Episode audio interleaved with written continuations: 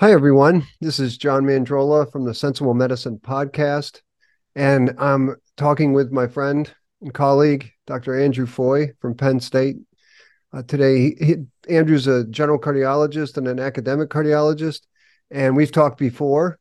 Uh, welcome, Andrew. Hey, thanks for having me. Okay, so today I thought we would talk about a fairly interesting study that was published in JAMA, October 17th.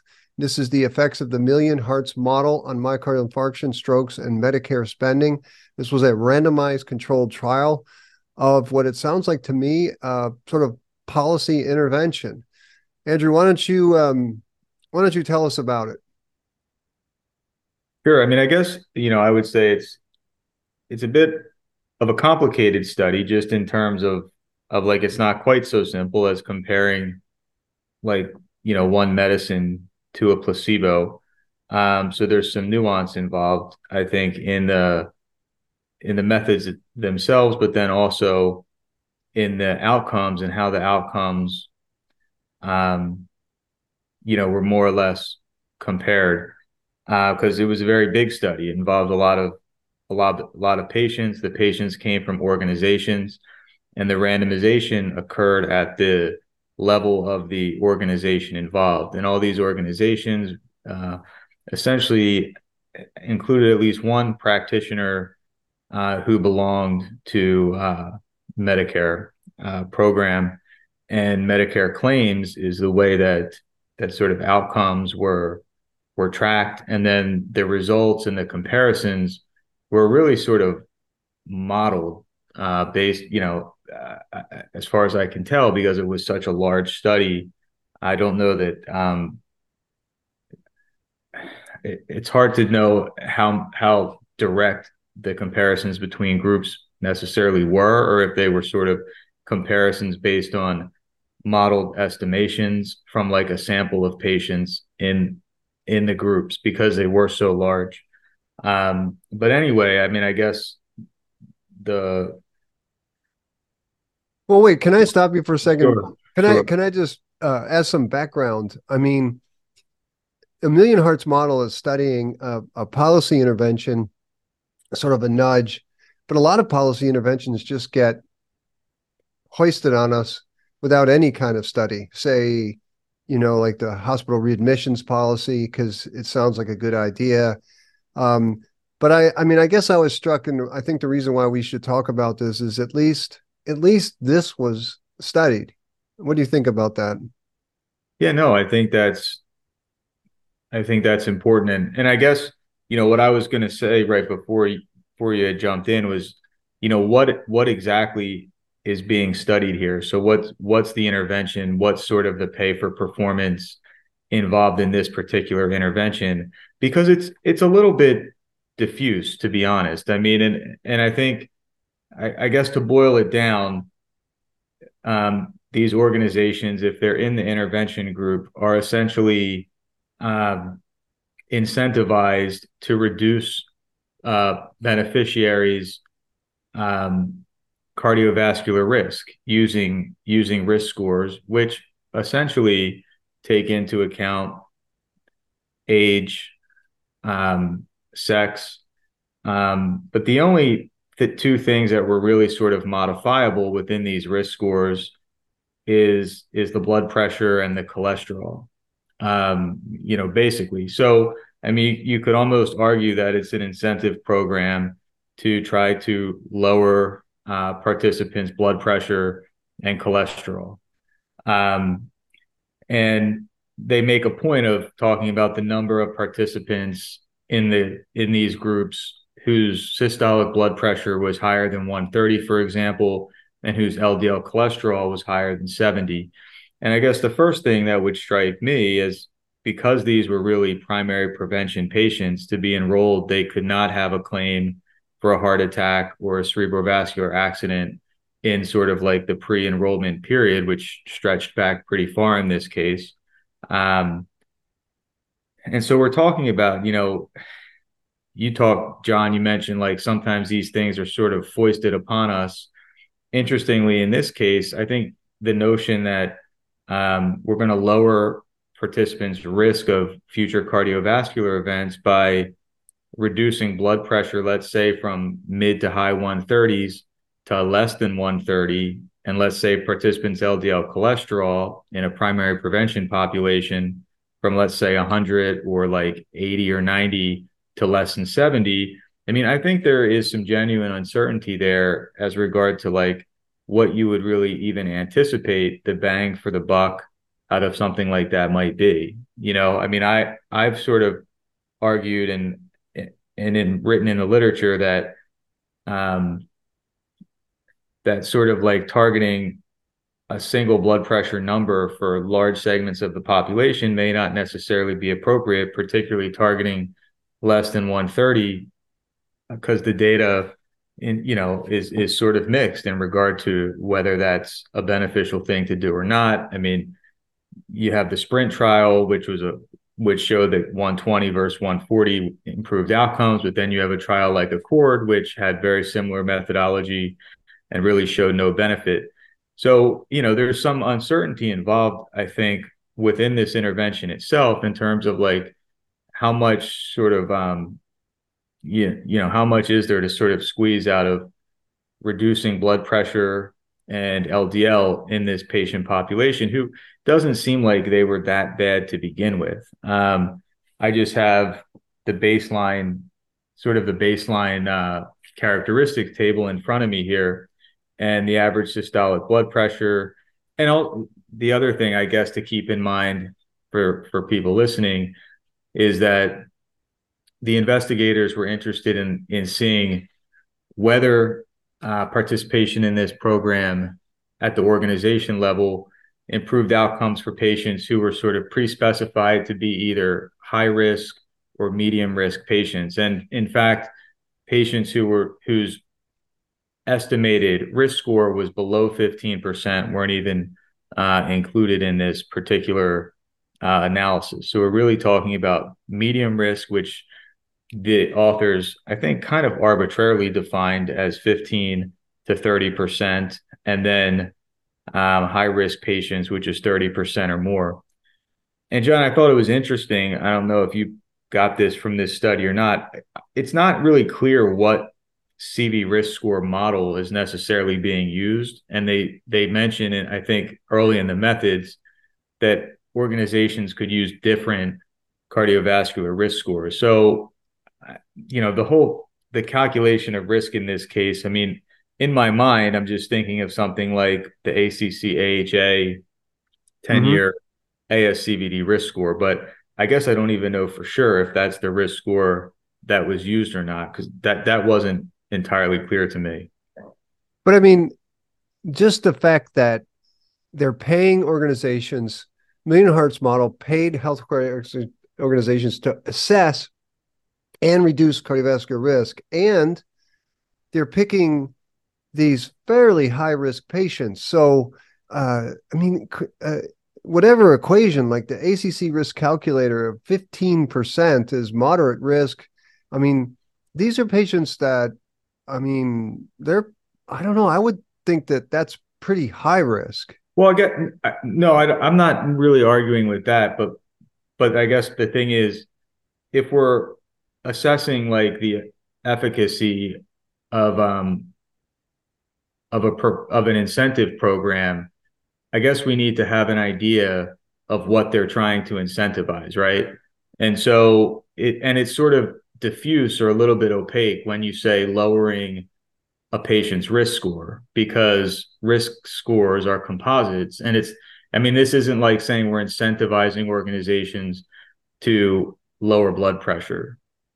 I mean we it, it, that's in, and i guess the point that i'm trying to bring out is that the two things that are really being incentivized to be reduced here are blood pressure and cholesterol but it's not it's not so direct as saying we want a blood pressure target of 120 or below or an LDL cholesterol target of 70 or below because it's wrapped into the into the risk score model. So changes in those parameters essentially re- lower the risk score and organizations that were in the intervention group are being incentivized to uh, lower the risk score. So the, then the question is well how do you lower the risk score and basically it's reducing you know blood pressure cholesterol probably getting people to quit smoking would be included in that but but again it, you don't know exactly because we don't know the the exact risk score that's being used but i but i like it though because a lot of nudges and a lot of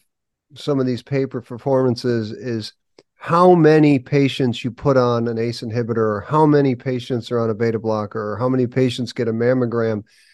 And this is more like how many patients are you going to just at least sit down with them and measure this score, talk with them about it, and then do things to reduce it. And then they're not looking as an outcome of how many patients got a lower blood pressure. They're looking at the end result of all this MI and and and cardiovascular outcomes. So I I like I, I mean I like that design. I think it's I think it's a better design. Uh, that's n- number one point. And number two point is that we should just say that risk scores are um, uh, risk scores are composites, right? And when you're talking about cholesterol and blood pressure, that's because in a risk score, just the ACC AHA risk score, what in age, um, uh, uh, smoking, presence or absence of diabetes, uh, high, high, blood pressure, and cholesterol parameters.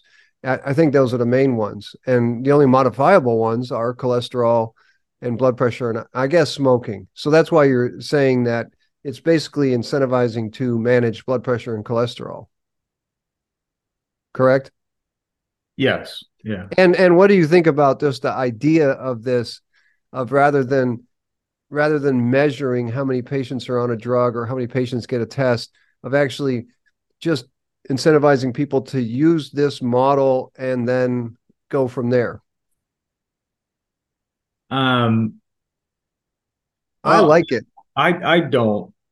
Why? Because, well, because I would say that, you know, for example, I do this anyway, but as somebody who I think emphasizes the importance of delivering personalized care to people.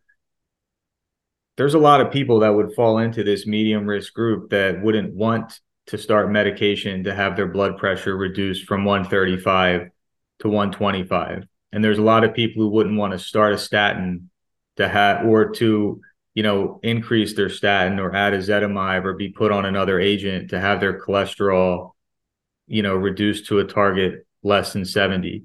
And when we talk about, you know, the anticipated benefits of those things, you know, I think that they're they're limited. Um, whether you know they exist or not is a different story from saying what can any individual expect to receive from sort of changing changing the, their care to to reach these targets. And so I don't really you know, like the idea of being sort of um, I don't like the idea of incentivizing physicians to do this to pay with patients because I think what it ends up happening is a lot of patients sort of get uh, cajoled into like doing this and they they basically get care that they don't really want. And the physicians are sort of incentivized not to provide value concordant care to patients, but to provide care to patients to meet an incentive program. I mean, for the to be quite honest, we use these most physicians use these scores anyway. And you know, we talk to patients about and engage patients in shared decision making about whether they want to do things to lower their blood pressure more or to reduce their cholesterol more. And a lot of times, and we've talked about this on this particular show, it's just not something that a lot of patients are necessarily interested in. And the idea of lowering a composite risk score in somebody from, let's say, 15 to 11% or 12% doesn't mean that much to a lot of people. It means a lot to some people. And in those people, I think we should work with them to achieve those goals. But in a lot of people, that's not that important to them. And so, I don't think we want incentives that encourage physicians to provide care to patients that they don't want. Um, and that's what I that's what I see from any sort of incentive program, to be quite honest with you. So, um, but that that's a little bit different than the research question that's being asked here. What was it effective or not? But in terms of like, do I like this particular pro- program because it's not it's not being I understand your point. It's not telling us to add this drug or that drug. Um, it's it's providing a little more wiggle room, but it's still um, sort of incentivizing physicians to do things to patients that they may not want. I don't know, Andrew. You, I think, are you, Hershey, Pennsylvania must be a different situation than my situation because I mean, I'm in the EP clinic, but a lot of times everything's fine with the rhythm, and patients ask me, What about my cholesterol? And I'm like, What did your doctor say? They said, Well, your cholesterol's high. You should take this drug. And I'm like, Well, what did your risk score calculate? And uh, literally 0% of patients that I have discussed the statin with have had their um, uh, 10 year risk calculated, which is, I said, Well, hold on. You got a phone? Let's just pull it up right now. And they're like, Holy cow I mean, I'm going to go from 8% to 6%. I'm not taking that drug for that. So, and and this trial, this the intervention signed a model participation agreement which they agreed to perform CVD preventive care aligned with guidelines. And as part of the agreement, they agreed to calculate the risk of MI over 10 years. So, that was the main intervention, I think. The main intervention was just to calculate no, risk no, score. No, no? No, the main intervention, I, and this is why I, I said this was a All little right. complicated. Okay, tell me. I, the main intervention was to lower the risk because that's how you got more of the incentive.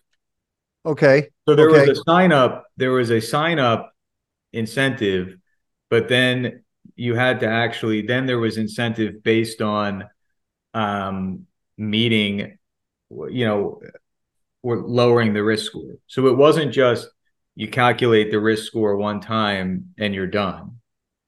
Okay. Okay. Yeah. Yeah. You're right. Okay. So the second part, uh, CMS made performance-based risk reduction payments. Pay them. Uh, CMS paid each regularization zero, five dollars, ten dollars for each high-risk beneficiary with an annual risk assessment with monthly payments dependent on mean risk score change. So that was the second part. Mm-hmm. So okay, okay. Well then, all right. So that's that's a good point. All right. So they're they're nudging people to do it and they're nudging people to to to lower risk well they're um, not nudging people they're nudging providers providers and it's and it if a provider is being nudged to do something that you know it's not the it's not the patient who is being nudged it's the provider and i think that that creates sort of misalignment of incentives because i mean you know as a provider we can be very influential. We're oftentimes, I mean, it's very easy to convince people to do things or to not do things.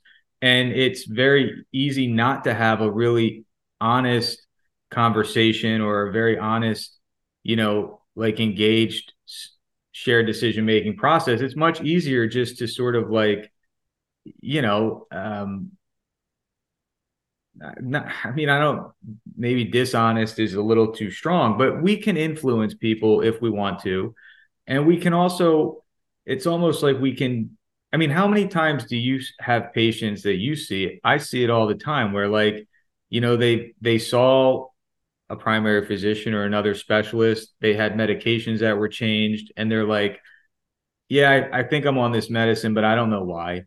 You know like they're they're not and it's if you try to like say well you know let's talk about the medicines you're on to lower blood pressure whatever method you might use like they don't even know the names of these medicines. And so eh, i think that when i think that these sort of incentive programs for providers um i i just don't i don't like them i mean do i think that when we when we talk to patients about doing things from essentially prevented preventive purposes to reduce their risk, we should use a global risk score? Absolutely yes. I do it. I don't have no idea whether we were in this particular program or not. I mean, it involved hundreds of large organizations. Um, but I mean, I do it because I believe that that's the right thing to do. Um, if I was but if I was sort of being told by my organization that, you know, we really care how many of your patients that their systolic blood pressure is less than 130 and if it, you're not below that then you're sort of not performing because you know, these things are assessed at an organization level, but how does an organization assess them at the physician level? Right. So if the organization's getting this incentive, I mean, they're they are essentially uh, monitoring what individual physicians are doing, and uh, you know, I feel like I I practice at a fairly high level, but because of that, there might be things that I do that you'd say, oh, I mean, why aren't you making more of an effort to get more of your patients systolic blood pressure less than 130 right? And i frankly would say well because i don't believe in it for a large percentage of the population to be honest. And i don't do you really care what i think and how i've arrived at those views? Or are you just doing this because of you're in this program with cms and that's and that's why i don't really like these things. But this is such a um, this is such a beautiful spot in the conversation because this is a philosophical uh, path, uh, like a like a, a why a why uh, in the path through the woods. I mean, one path is, and it, this came up with defibrillators. I mean, we should put defibrillators in patients who are high risk because if you treat 100 patients with a defibrillator, the fewer will die. But the other path through the woods is we should share these this data with our patients, and our patients should make an informed decision that's uh, concordant with their values. And gosh darn it, if you do that, you're probably not going to implant as, as, many defibrillators because people are going to look at this data and say, ah, I'm not convinced that I want to do this. And it's the same thing with pre- preventive care. And so it's this philosophical difference between doing the most good on a population level if you treat 100 patients or 1000 patients versus you know if you if you really inform patients a lot of times they're they're they're not going to do what guidelines say we should do i mean I, and i think this is a real tension um uh real tension in in the practice of medicine. Right. No and i and i so yeah i mean that's sort of if we just talk about like the philosophical issue with an incentive program those are concerns that i have but i still think it's worthwhile to talk about the specifics of okay. outcomes in this case because i think they're quite interesting. Um again so, complicated so wait, stuff yeah, go to the other uh, table all right yeah w- wait a second though um so so they randomized they randomized healthcare organizations and it ended up being like a 130,000 patient study. Um, so this big, huge, like big data, but the randomization is at the level of the organization, but they're um, then they're looking at outcomes, uh, uh, outcomes in individual patients, uh, hard outcomes, right? Like a MACE outcome, That's MI, right. stroke, TIA, identified in Medicare claims. And so, um, yeah, tell us more. Right. So the uh, so the primary they state in the abstract there's two uh, primary outcomes for this study um, and i just i just want to read it verbatim because they're easy to mess up because this was pretty complicated um, so the first primary outcome included the uh, basically first time to a composite of cardiovascular disease events, which included MIs, strokes, and TIAs, identified using uh, Medicare claims data. And then the other primary outcome was a combined first time cardiovascular events from claims, which included the ones I just mentioned, and cardiovascular deaths, which was based on the National Death Index. And then there was another significant outcome, which was Medicare spending for cardiovascular disease events and overall spending. And and then I think the real sort of tricky aspect to this is all of these outcomes were sort of modeled based on a sample of participants, not necessarily on um, like raw counts necessarily of of these events. That's mm. my understanding from from reading this. Um, so yeah, so I guess we have multiple outcomes, which include non-fatal cardiovascular disease events, and then this other outcome that includes these non-fatal events and cardiovascular death. Uh, all cause death is not a primary outcome, it's one of the secondary outcomes that's mentioned.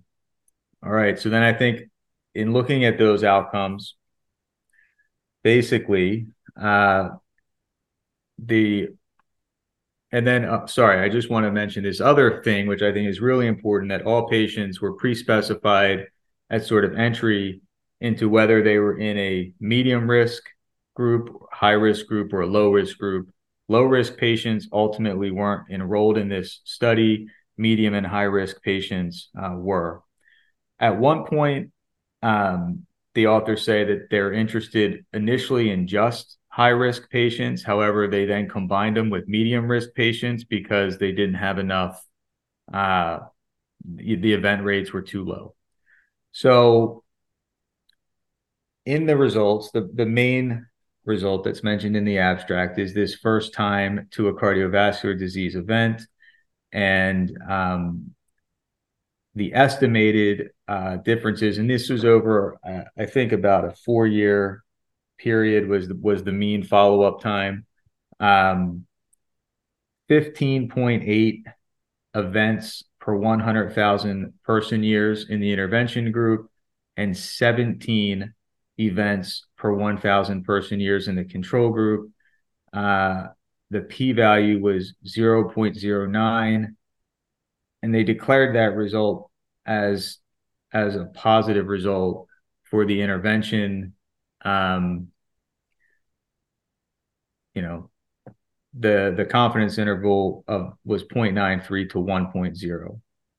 Then that other primary outcome, which included uh, cardiovascular death, in addition to uh, the cardiovascular events, was 18.7 per 100,000 in the intervention and 20.3 per 100,000 in the control. And that uh, p value was 0.02 and the, the uh, confidence interval was 0.93 to 0.99 and so i think based on essentially those two results they declared uh, this positive uh, in favor of, of the million hearts model intervention. Uh, the difference in all cause deaths was was 28 per uh, 100000 versus 29.7 um, the hazard ratio was 0.96 and the p-value was 0.01 so they also declared that result as positive. Now something that uh, i think is interesting is that all of the benefit seems to have been driven by the medium risk beneficiaries which is probably not what would have been which was not sort of anticipated a priori. Um, whether that was these first time events uh, or death, um, there was significant differences in those medium risk beneficiaries who actually had lower overall event rates. In the high risk beneficiaries, there was really no difference, um, and the p values tended to be in the range of 0.5 or higher for for those for the high risk beneficiaries.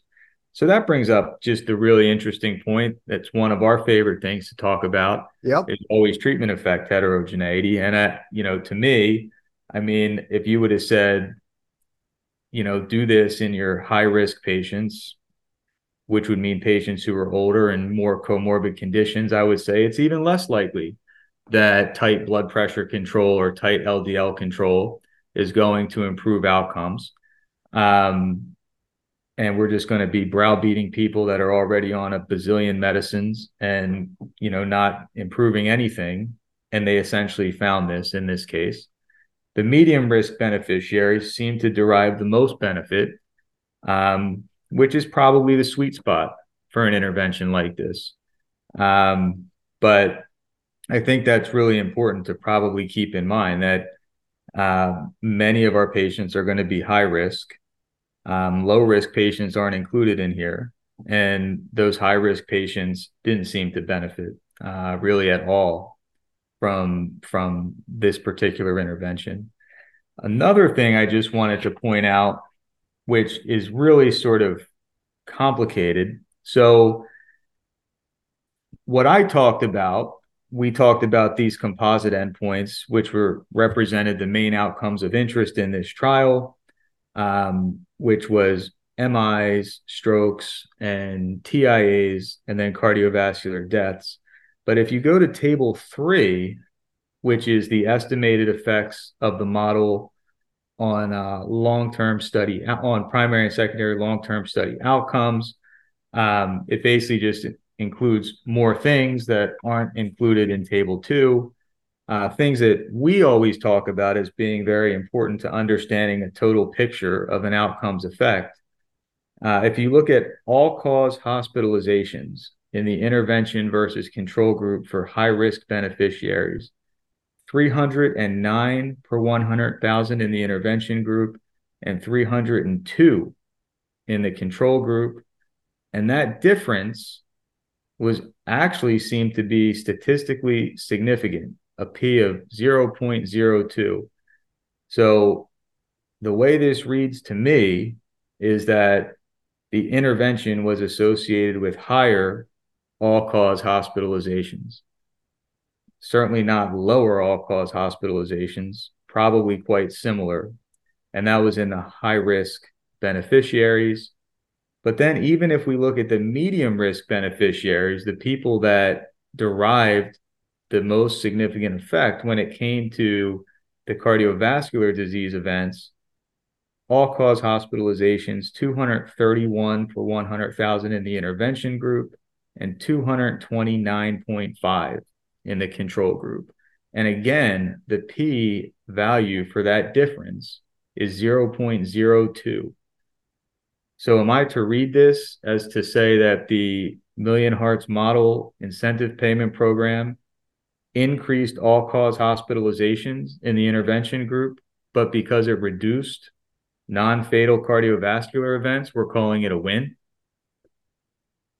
You know, when you look at those, when you look at those hospitalization differences in absolute terms, they're not very much different. And then when you look at circulatory system related ED visits, they are lower. So, but but but your point could be that you're intervening more and perhaps lowering blood pressure, uh, more aggressive blood pressure control is actually leading to more hospitalizations. It's not reducing them. Yeah. I, I mean, it's, well, you know, you could argue, is this the equivalent of sort of peeing into the ocean? I mean, we talk about that all the time. I mean, did this intervention do anything? Yeah, well, and, that brings me back to your first point is when you know when you discuss the the results um first of all, I mean the adjusted hazard ratio of the first primary endpoint and second primary endpoint was 0.97 and 0.96 and those numbers can just glaze over but that is only a 3% relative dis- difference which corresponds to i think this calculated to point, 0.3% absolute difference in non-fatal events.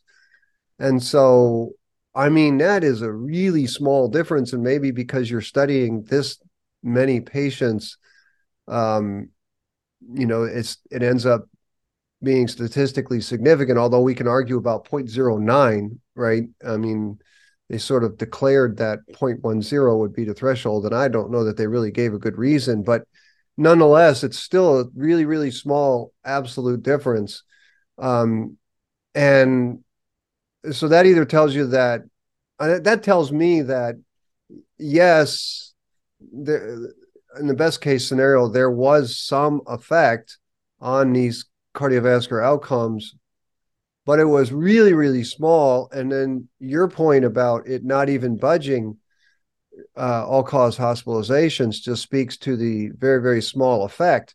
No, no, no. It actually increased them. I mean, I know so it you, increased them, but not that well, much. But, but but look at if you combine the high risk and the medium risk beneficiaries 255 per 100,000 versus 252 per 100,000. The P on that is 0.005 for a relative change of 3.7%.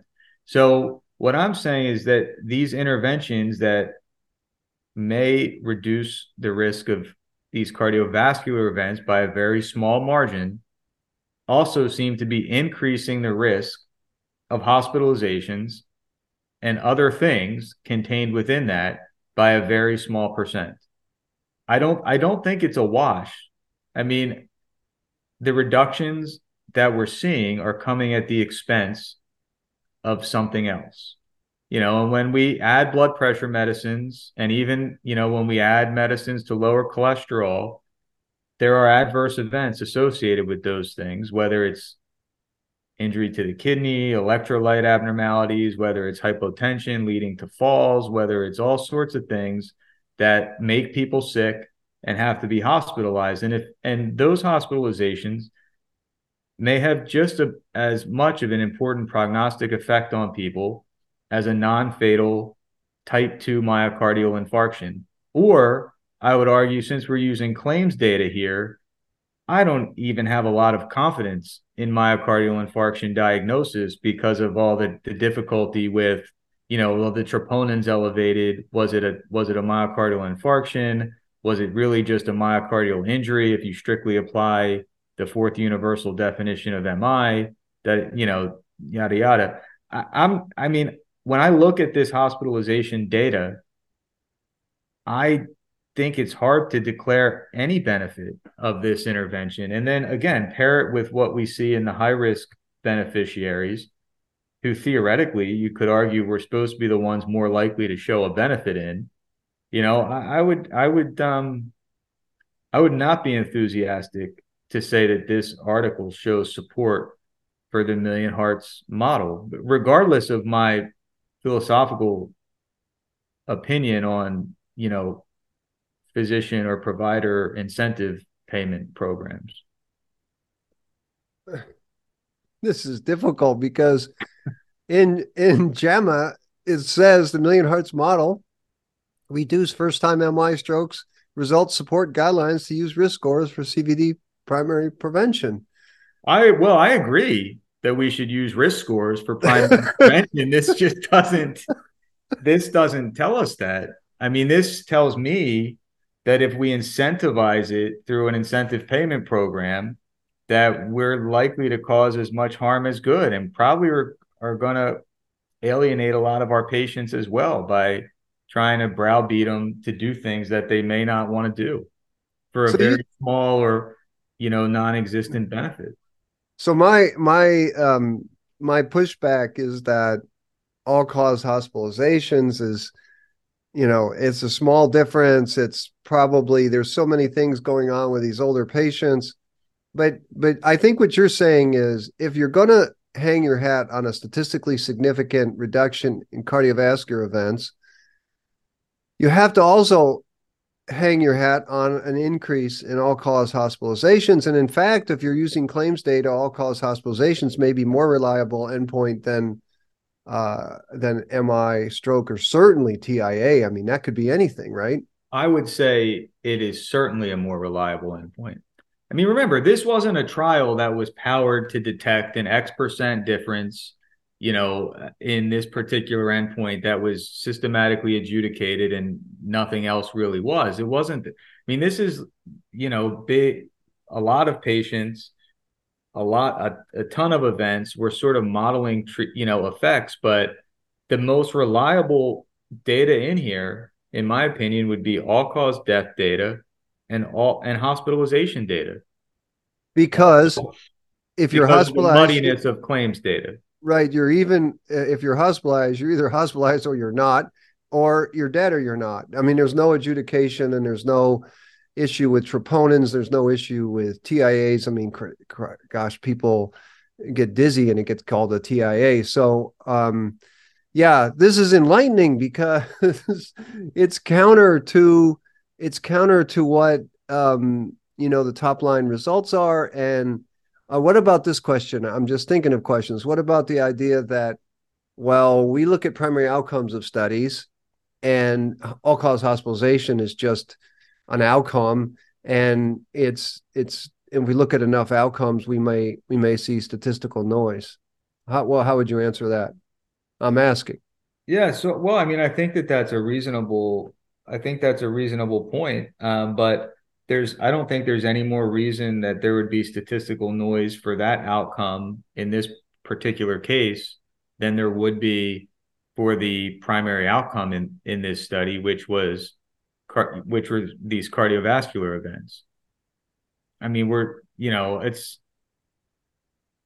the other thing I want to get uh, and and I would argue that that p value is quite tight for all cause hospitalizations. I mean, zero point zero zero five when you're dealing with a small difference, but a lot of people. I mean, I don't. I mean, that seems that there would be a really good that there's that would be very likely to be a real effect. So that really, I think, I mean, we've talked about this on the show, and and you have taught me, and and this business about you know when you treat cardiac disease in any way, whether it's primary prevention, heart failure, whatever, you you're hoping to move a cardiovascular hospitalization.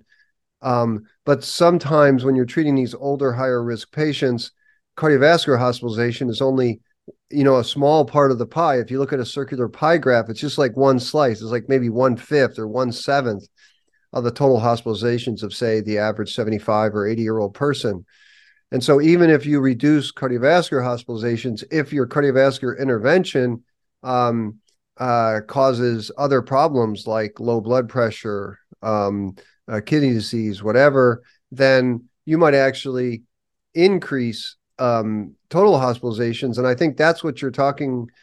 I mean, that's what you're talking about in terms of this high risk, medium risk, low risk uh, uh, uh, groups. This sort of so-called heterogeneous treatment effects. Right, right, and I that that's exactly right. Um, it does seem like in this paper that the medium risk uh, patients derive the most benefit in terms of the primary outcomes of interest However, even for those patients, there still seemed to be an increase in all cause hospitalizations.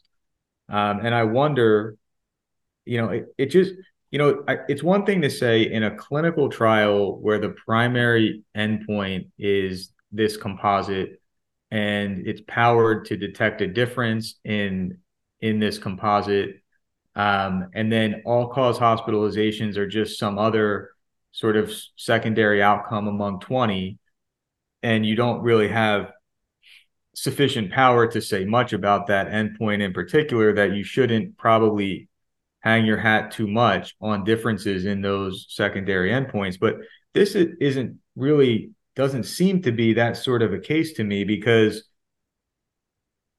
again it was this wasn't really powered per se for this particular endpoint. It based on you know these assumptions and the assumptions aren't even correct based on the risk scores used and and those sort of things. Like it's so it's it's sort of like a, a lot of different endpoints could have been the primary endpoint of interest in this case because we have a you know a lot of patients that are in this study with a lot of events and i mean just because they pick those doesn't mean that other endpoints aren't also important or or differences in them might not be equally valid or even more valid. And again, that the p value on the hospitalizations is much more convincing than the p value on the primary outcome. Right, right. I get your point that this is a big muddy big data trial and it's it it's different than just hanging your hat on this you know 19th of 20th secondary outcome of say a a you know of a of a kind of a tight clinical trial looking at one thing with one intervention that's clean yeah right that, that's that's exactly the point that that i that i would want to make there all right so wrap it up let's wrap it up what i mean so our interpretation your interpretation of this on a podcast that some will listen to, but many won't. Um, here it is in JAMA. Uh, I'm sure read by gazillions of people. Um, uh, I mean, the average person is going to look at this and think, well, heck, we should be doing this, you know, this million hearts model intervention. This is good. But, you know, the, when you look carefully at the data, uh, maybe it's it's not so much. I mean, how how would you wrap this up? What would your take home be?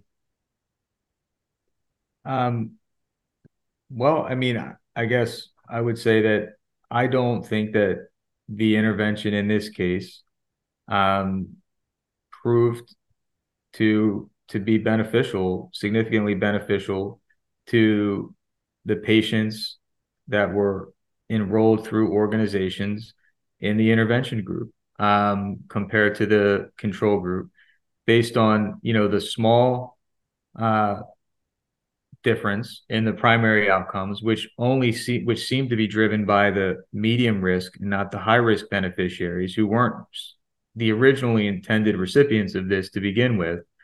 Um, so that's one thing. I think the the the benefits are marginal at best.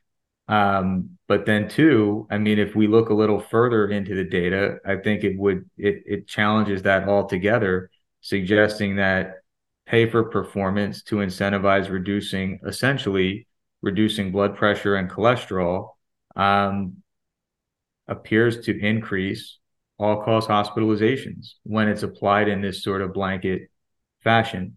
All that being said, I don't really disagree with the conclusion on the abstract, which is the, the last sentence results support guidelines to use risk scores for, for CVD prevention, which is sort of a very you know, um, uh, you know, I don't know that the that the results support that, but using risk scores for cardiovascular disease primary prevention, I certainly agree with that. Engaging patients in, in shared decision making about you know preventive uh, making changes to preventive therapies based on risk scores uh, is is the way to go.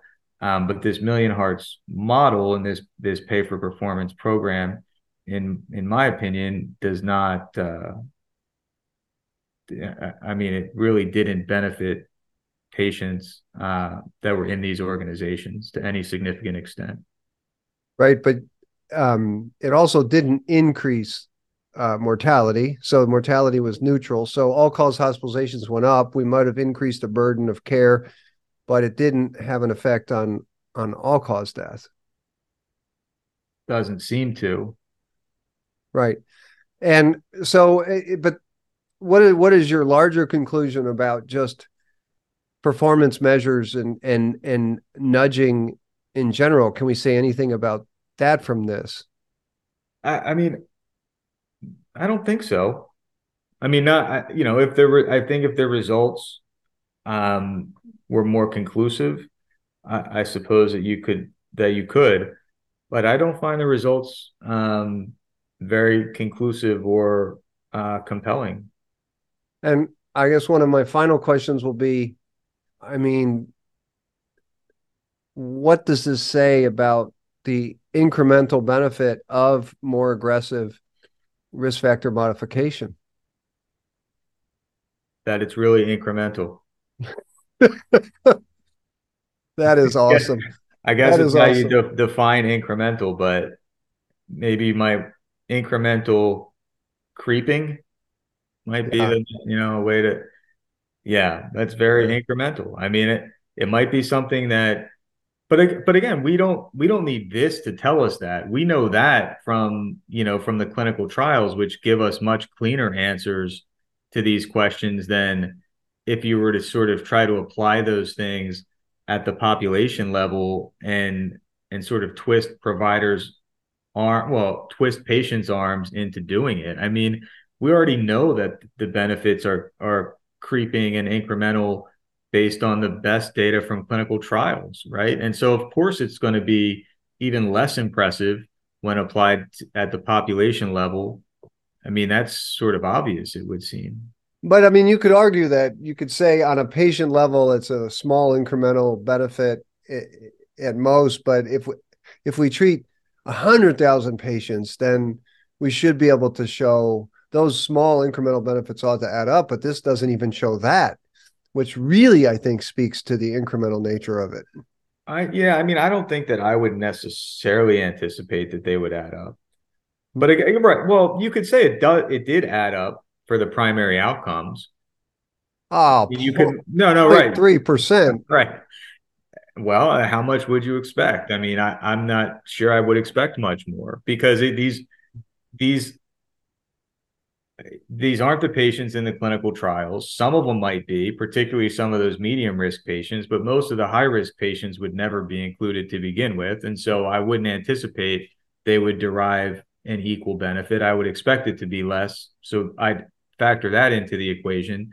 And and 0.3% isn't a whole lot different than what we see in, you know, oftentimes the best absolute risk reductions I think we can expect from clinical trials applied you know, whether we're talking about a composite endpoint or an individual endpoint, which we rarely see anymore as the primary outcome, but we really can't expect much more than one to two percent difference. I mean, I I can't think of too many things where the difference is more than one or two percent. And I, and I again, if I would say take that out of a clinical trial, bring it to the level of the population, I'd sort of reduce the anticipated effect by at least half, and I'd say double the adverse events.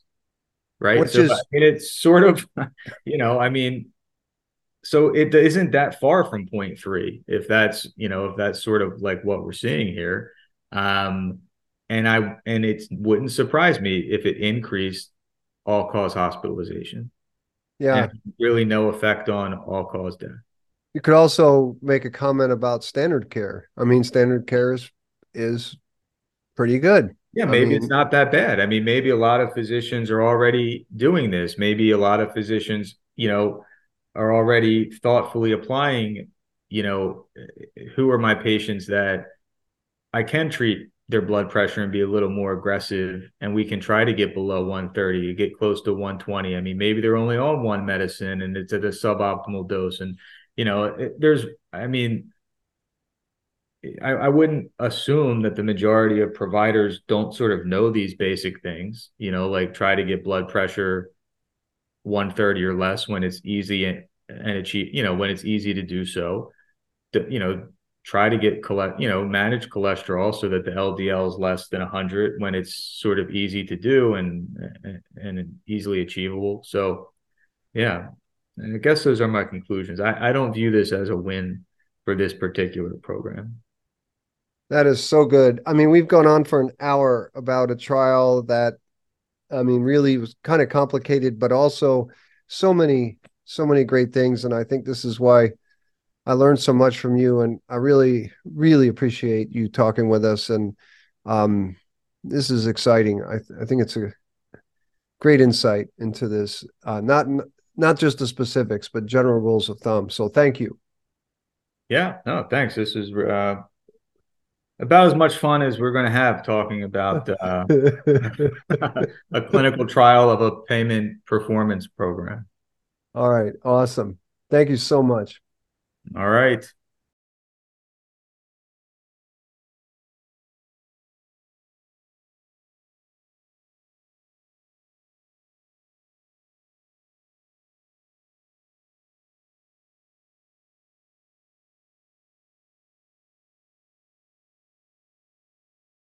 Here